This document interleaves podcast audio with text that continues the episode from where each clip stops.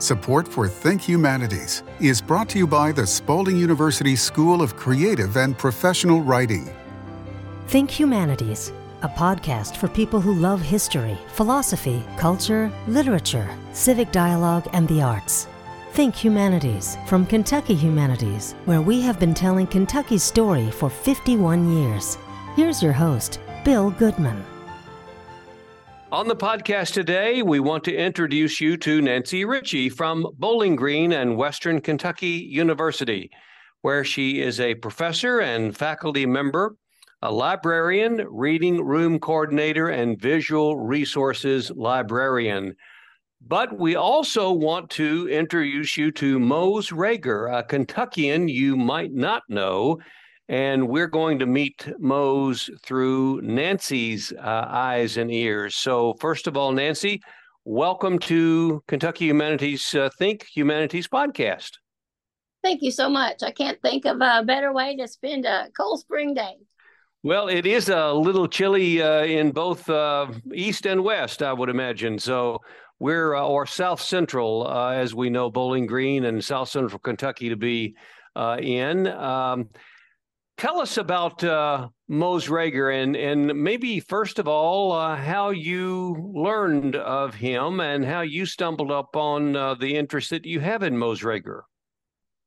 Of course, as a librarian, I'm always getting lots of questions, as you can imagine, uh, people wanting help with research topics. And so a patron came in uh, one day into the uh, Special Collections Library, and she wanted to talk about Mose Rager. And I must say, as as a person who's not musically inclined at all, uh, he, this was a new topic for me. But as I began to help her and to learn more about Mose Rager uh, himself, I realized, at least for me, it's not from a musical perspective. I mean, I'm interested, of course, in the history more, I guess, than the music. But I began to see his influence in that way. Uh, of how that he was sort of the progenitor of this thumb picking style that's now known all over the world. Well, Nancy is a, um, a member of our Speakers Bureau, ladies and gentlemen. Uh, Nancy is available along with a, a host uh, of um, and a, a, great group of uh, scholars and experts and speakers uh, who are available to come to your civic club or your classroom or your church or your social function and uh, talk to you about a variety of, of subjects uh, that range uh, anywhere from beekeeping to uh, many, many topics of history of Kentucky.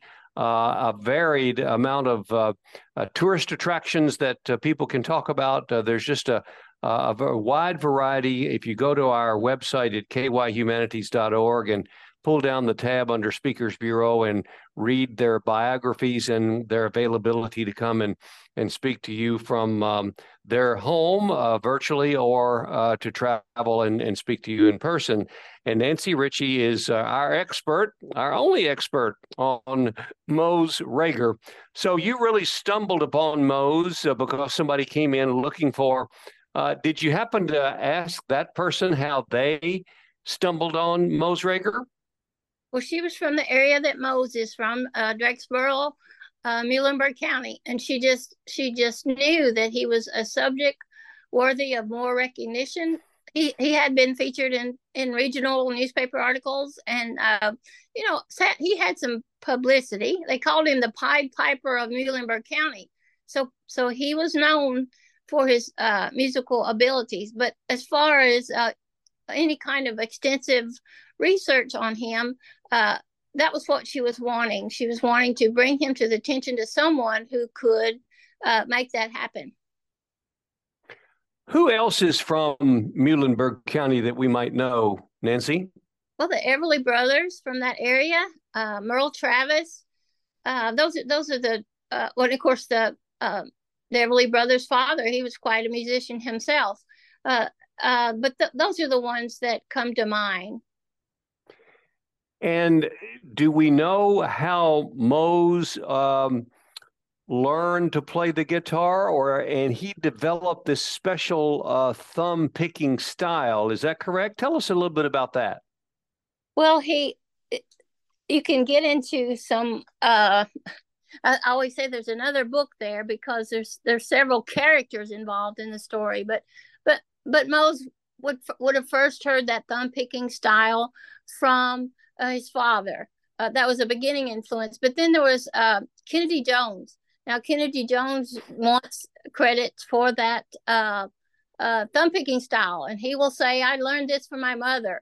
But then there's a an Arnold Shultz that begins to come into the picture. He was sort of an, a wandering uh, minstrel, uh, African American, who he would just go up and down the river all the way to the Mississippi River. And so some want to say that Mose, that Arnold Shultz was a father, but Kennedy Jones was very, very clear in that he learned this wonderful thumb picking style from his mother, and then then Arnold Mose Rager then uh, learned from he fell in love with the style uh, from Kennedy Jones, and then uh, as I mentioned, then Merle Travis picked it up from this this wonderful Mose Rager, and then it's it's just traveled on down. So you can get sort of a a family a family tree or a tree where where all of those limbs come together who have created this wonderful style. Now we're uh, recording this, of course, uh, and people are listening to us uh, on a podcast on audio. But if you were to describe visually what the thumb picking style might look like, or how it works on the um, the fret board or on the face of the guitar, how, how would you do that? Well, as a musician, you know, they'll they'll always like to say, "Well, you know, I I know I don't know music at all. Uh, I you know I uh, about the old thing about carrying a tune in a bucket. Well, I couldn't even find a bucket, but but uh, I've learned enough to at least uh, speak about it. But but it's it's almost like uh, if you could think of it as as one musician becomes a one man band.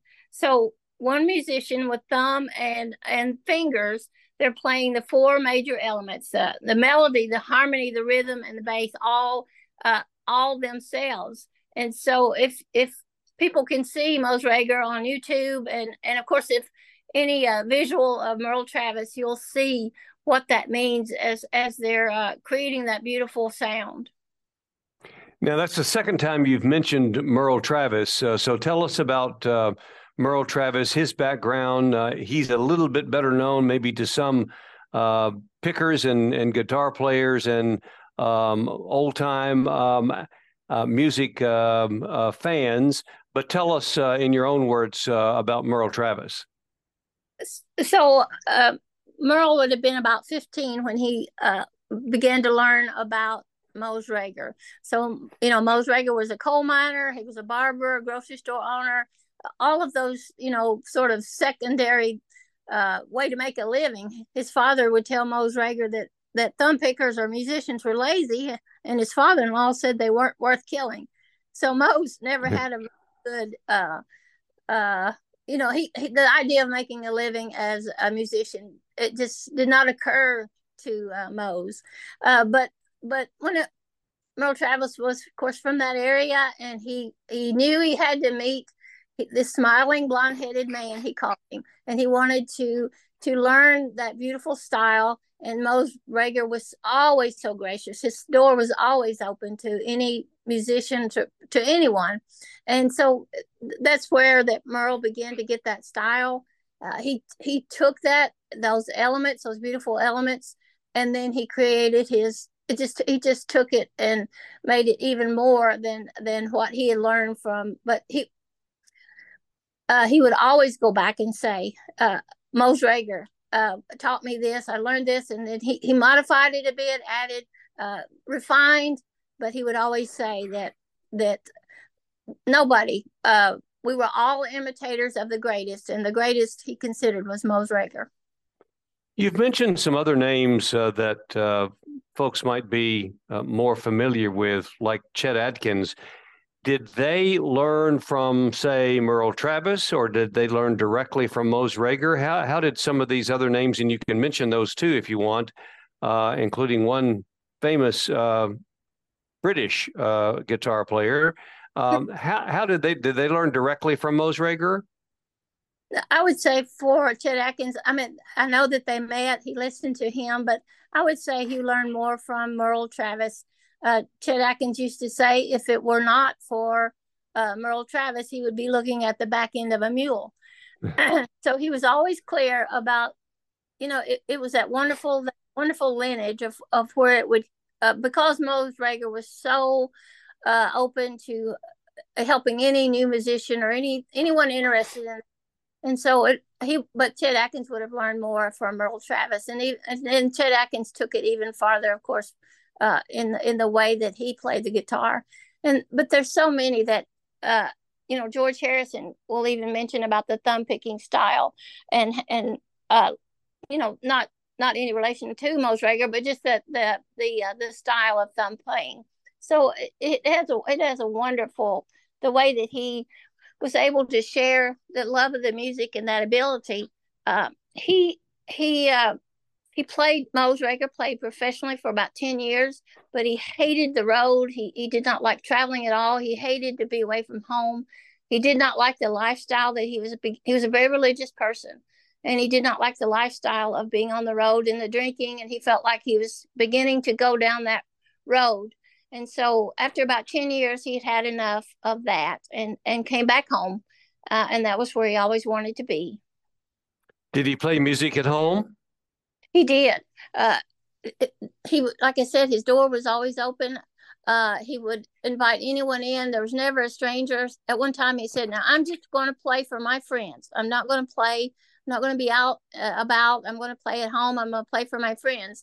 Uh, but someone said, "Well, the whole world was his friend," and so he never he you know door was always open he did stop for a while um, his son got killed in 1970 and as i said he was a very religious man a very humble man and he just he thought well you know maybe god doesn't want me to be playing this type of music or he just went through a, a deep depression uh, of course as we all might do through the loss of a son uh, and so he stopped playing for a while uh, he did not want to do anything that uh, he felt dishonored god but in, in 1973, he was invited to uh, go to Washington for the uh, Folklife Festival. And so he began to see that he could not only play, he could be a good religious person, uh, and then he could also share this beautiful music. He would say that he could be of the um, in the world, but not of the world. And so that was that was his thinking.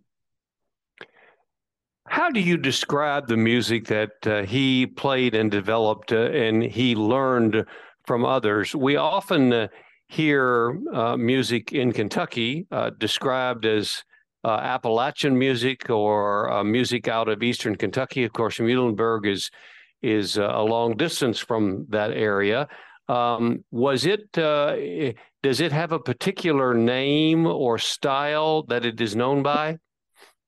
It would be just the thumb picking style. And uh, i think it you know may have started out as a regional style but because of the beauty of it it's gone far beyond uh, beyond that. And so it's it's sometimes uh, called travis picking uh, thumb picking as i mentioned. And then you can even say that muhlenberg sound and anyone who knows music uh, guitar playing will know what you're talking about is um, as far as you know, uh, I, I, think there are st- still some music halls uh, in in Muhlenberg County. Uh, are there? Uh, is that music still being played there?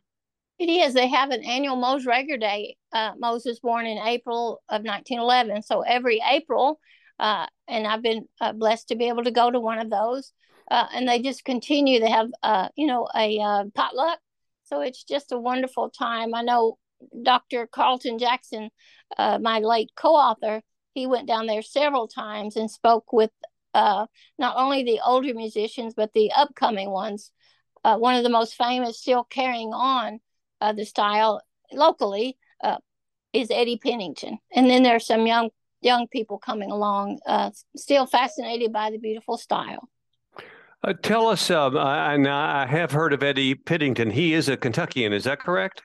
Yes, that's right. And he's uh, he's just uh, you know he's been at some of the folk life festivals.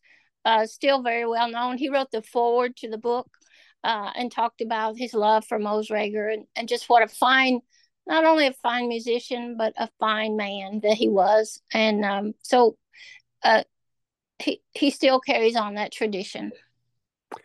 Did when Mose played, or when his music, uh, his style is played today, does he play uh, accompanied by other uh, instruments, uh, other guitars, or or other uh, country sounds, like um, maybe a bluegrass sound like the banjo or the dobro or another uh, instrument like that? I've heard him uh, and seen him, of course, and he he's just playing by himself. And sometimes, you know, the beauty of that style is so is so um, it's just lovely by itself, and it's fascinating if you watch, of course, uh, the hands of the musician. You'll pick up quickly the thumb picking style, what it what it would mean, and so the he was only recorded professionally. Uh, he did some they called it the hot guitar licks on a a Curly Fox CD, and sometimes you can still find that, and and you can hear that uh, that uh, how beautiful that was in the 1940s. His playing on that Curly Fox and Texas Ruby uh, album uh, was one of the best sellers. It sold over 600,000 copies. So his work is still out there to be heard. Uh, and that of course that was a part of a group but the times that i've seen him uh, he's just playing by himself and grandpa jones is also mentioned um, in your description of the talk that you give for kentucky humanities speakers bureau. Grandpa jones uh, probably more famous for his uh, uh, hee haw uh, portrayal uh, than uh, anything but he was quite a musician and himself. Did he learn the um, uh, he played i believe the banjo did he not? And did he learn the the thumb picking style uh, and adapt that to the banjo playing? Well actually uh, uh grandpa jones learned to play uh, the banjo from uh, a wonderful folk singer that i'm working on right now cousin emmy and bill as you may know she's from Barren county uh, I did so, know that we've done one of our Think History segments on Cousin Emmy. Yes. Yeah. Uh huh. So so uh, Grandpa Jones learned that uh, banjo picking style from her, the old frailing style, uh, and so uh, that that's where he, that he because he's known so much for the banjo that I think that that's where that he got that was uh, he'll he'll say that cousin Emmy was a wild and crazy performer, but she sure knew her stuff, and uh, that's where he he learned that from her. Yeah. Uh, we're talking about Mose Rager, but but tell us a little bit, uh, just because of uh, you you brought up uh, cousin Emmy's name. Uh, she was from uh, Barren County, uh, from the Glasgow area, and had had some notoriety. Appeared on several network shows. Tell us what do you know about cousin Emmy. Oh, I'd love to. I, I I've actually gave a presentation one time that it's it was called Chasing Cousin Emmy, and so I've been chasing cousin Emmy for about ten years now and she um, she's beginning to take take uh, shape on paper. Uh, but she uh, born in Barren County, or I like she would say that she was from Lamb, Kentucky, mm. and her father was such a rascal, uh, such a uh, criminal that uh, I, I, like to say it, it, she was born in Lamb or in Monroe or or uh, Barren County. Depends on what side her father was being chased by the law. but she just to you know, she was Dolly Parton before Dolly Parton. She was Minnie Pearl before Minnie Minnie Pearl. She was the head of a, a traveling band when it was not accepted. I know Roy Acuff once tried to promote a, a, a young lady as you know just a standalone act, and that the the audience would not accept that at all. The you know they had to be cousin Emmy or they had to be a sister so and so, but cousin Emmy was uh she had her own band. She was proud of it and she was an astute businesswoman. Uh, she, you know, not well educated uh, formally, but she could, she knew how to take care of business, and you didn't mess with cousin Emmy. So she was quite a, pioneering uh, female uh, musician, and uh, I look forward to people learning more and more about her. Uh, there's something about uh, music in Kentucky. Do you find that in in your research uh, that uh, that is also found in surrounding states like um, Indiana and Ohio, and uh, maybe there's a little bit down in Tennessee, um, next to us in Virginia and West Virginia? is Kentucky pretty unique when it comes to to this kind of music and and the founders of this kind of music? Well, I, I think so. Of course, we have the the music uh, highway, uh, and then you know the Western Kentucky where Mose Rager is from. Uh, it's known for that regional style, that thumb picking, and the Eastern Kentucky, you know, a different type. Uh, and then even in this area, we were this area. The of course we're in South Central Kentucky, more of a fiddle playing and banjo playing, and so each each Kentucky area had a a, a different style. The the thumb picking was influenced by the steamboats. Of course, they're coming in over the river, and then the mountains were more naturally more isolated. And then we got a little bit and piece of everything here in South Central Kentucky, but still, uh, we focused on the the fiddle or the violin, of course, uh, more so than the the other uh, areas of the state. But there is something, and I, I, I you know, I, I'm sure there are good explanations for it, or what what would talk about what makes Kentucky so musically inclined. Uh, uh, I don't. There's not a really good definition, but I know that it is, and uh, and so uh, the whole state, you know, is to be proud of that that ability to produce such beautiful music and singing. Talking with Nancy Richey, uh, a member of our uh, Speakers Bureau Uh, roster. Uh, Nancy is uh, a professor uh, at the Western Kentucky University campus uh, uh, in the library, a librarian, works with the students and faculty throughout the university system there. And we're going to have more with her right after we take this short break from our great sponsors up the road a little bit in Louisville at Spalding University's Graduate School in Writing. At Spalding University's low residency MFA program, creative writing students come to campus for an exciting week of learning each semester, followed by independent study from home that fits in with work and family life. Write prolifically, explore across genres, gain editorial experience on a literary journal, and become part of a lifelong writing community. Writers thrive at Spalding's Naslund Mann Graduate School of Writing. Learn more at spalding.edu forward slash MFA or email schoolofwriting at spalding.edu.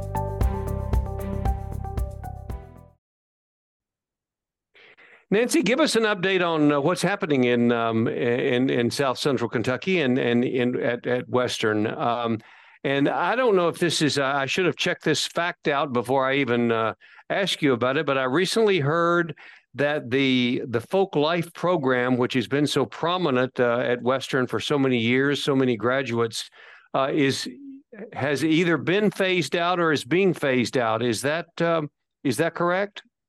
Yes, that's that's that's the the word on the university campus. Dr. Erika Brady, I think she's in mourning. Uh, it's it's incredibly sad. As far as I understand it, uh, the the enrollment has simply dropped uh, I don't know if the state saw that as you know how the how the now that you know they want majors that will produce a job. Uh, I'm not sure if that was part of the problem with the folklore program, um, but yes. But Brent Björkman, the director of the museum, is trying to see about a resurrection of that program because it was internationally known. Well, not only that, uh, there are only uh, two or three schools in the country, I understand, that are teaching uh, folk life uh, in in the graduate program uh, and maybe even above that in the PhD level. Uh, Indiana University being one of those, or the University of Indiana, um, and, and, Western, and maybe one or two others, uh, which is quite rare. Uh, that and it really developed a, a number of uh, graduates that have gone on to to do some wonderful things in the folk life uh, arena. Yes, yes. Uh, uh, we still have, of course, all of the older folk life archives from that department and all of that. And I know there's some behind the scenes work, but I, you know, they lost Dr. Michael Williams and Dr. Brady retired. And so it was sort of a um, miasma of, of bad conditions, but I think they're working on it and thinking about it. But as far as I know, um, you know, it may be a minor now, but not a major anymore. Uh, what else is going on uh, in uh, on the campus, and that you can kind of tell us about uh, the work that, that is being done in the library? How how has being a, a university librarian uh, changed over the years? I always want to. I have have student librarians who are are interns and they're in the library field and they you know they're looking for direction which way to go a public library special collections or um, uh, you know just a regular academic librarian. i always of course say become a special librarian. I know that for uh, the academic library things things come in shelf ready so there's not a need for cataloging anymore. And and in a public library of course it's traditional traditional reference is dead in many places in the library world. And so but in special collections uh, you know you can work with uh, some materials uh, as you get those uh, materials cataloged and people can see them uh, those primary sources that can be the source for original scholarship and i'm so thankful and so blessed to work where i do in, in special collections uh, to get that original material out for people to see and to dig around in and to to come up with something new in a scholarship field. Is there any real concern that the general public should have, or for academia to have, uh, for example, about uh, artificial intelligence and the use of uh, ChatGPT and the uh, number of uh, other uh, AI apps and science that is out there. Has that become um, a topic of conversation and of concern to to you? Well, it is. I I I've just recently, just like everyone else, beginning to learn about that. Uh, I tried it out myself. It's it was pretty uh, scary. The level of uh, scholarship you know you can you can say you know write a, write a paper about the value of special collections libraries and what came up was amazing because it pulled from every source you can imagine and put together a very cogent paragraph on the value of special collections just you know just to try it out that way and i know uh, human nature uh, professors are going to have to be aware of that that's out there and how it's being used and and put in some safeguards uh, so that uh, we are the the work that we're receiving is the students' work and not AI. Well, that's uh, a really interesting uh, way to look at it. And for the people listening to us in this conversation, we started off talking about Mose Rager and thumb picking, and now we're into uh, ChatGPT. But there is a, a, a, parallel, there is a link. Um, as you know, not only ChatGPT writing uh, text, uh, there are uh, AI uh, apps uh, developing uh, painting and artistry, which is of concern to the art world. And I would imagine it's already out there, um, Nancy, that if you could program someone to to play a, a particular uh, old time tune, whether it be from Cousin Emmy or Mose Rager, in the thumb picking style uh, through artificial intelligence, I can almost guarantee you that it would um, turn it around and and spit it right out. Don't you think it would? Yes, from from what I've seen, just from that initial looking at it from the uh, the producing a, a, a, paper, as I mentioned, uh, I, I know that it, it will be done. And it's it's really sad because human beings are meant to create that's part of our god-given nature is to create things and it, it gives us a purpose in life and it's sad to think that yes uh, just like any technology it can be beneficial but i believe it can also be very harmful well, this came up in a conversation with some other uh, humanities directors uh, just uh, in the last few days and we are now developing a conversation about um, humanities and AI for our national conference in the fall. So it's being addressed. You see it popping up all over. I'm sure that uh, if if the uh, library field hasn't already addressed it, uh, the research field hasn't already addressed it, it will soon uh, become uh, that topic. In fact, I have to tell you that just because he's uh, uh, Bowling Green um, uh, went to Western and South Central Kentucky native Joe Downing, the artist, who a lot of people in Kentucky do know, and and certainly in Bowling Green know. Um, his name came up, and um, the people that I was with were not familiar with him at all. And we asked the chat bot to um, write something about Joe Downing, and it pulled from all of the aggregate sources that it does and wrote a really nice uh, piece on uh, the artist Joe Downing. So it's possible that it can do just about anything.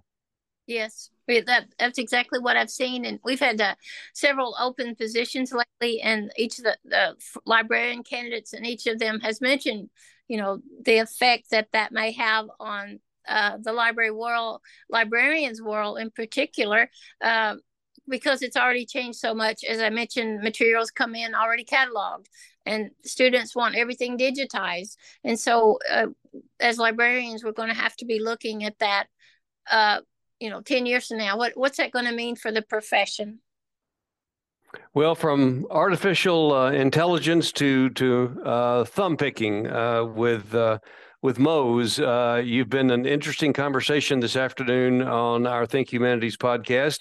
Once again, Nancy Richey uh, is at Western Kentucky University, but available to either virtually or travel to your location for a talk on um, old time style of music, which is still alive and well all across Kentucky. And um, we appreciate her uh, being with us uh, this afternoon. Nancy, uh, thanks so much for joining us. Thank you so much. It's been a pleasure. Think Humanities is a podcast from Kentucky Humanities, where we have been telling Kentucky's story for 51 years. Think Humanities is available at kyhumanities.org, iTunes, and SoundCloud. Join us next week for a new episode of Think Humanities.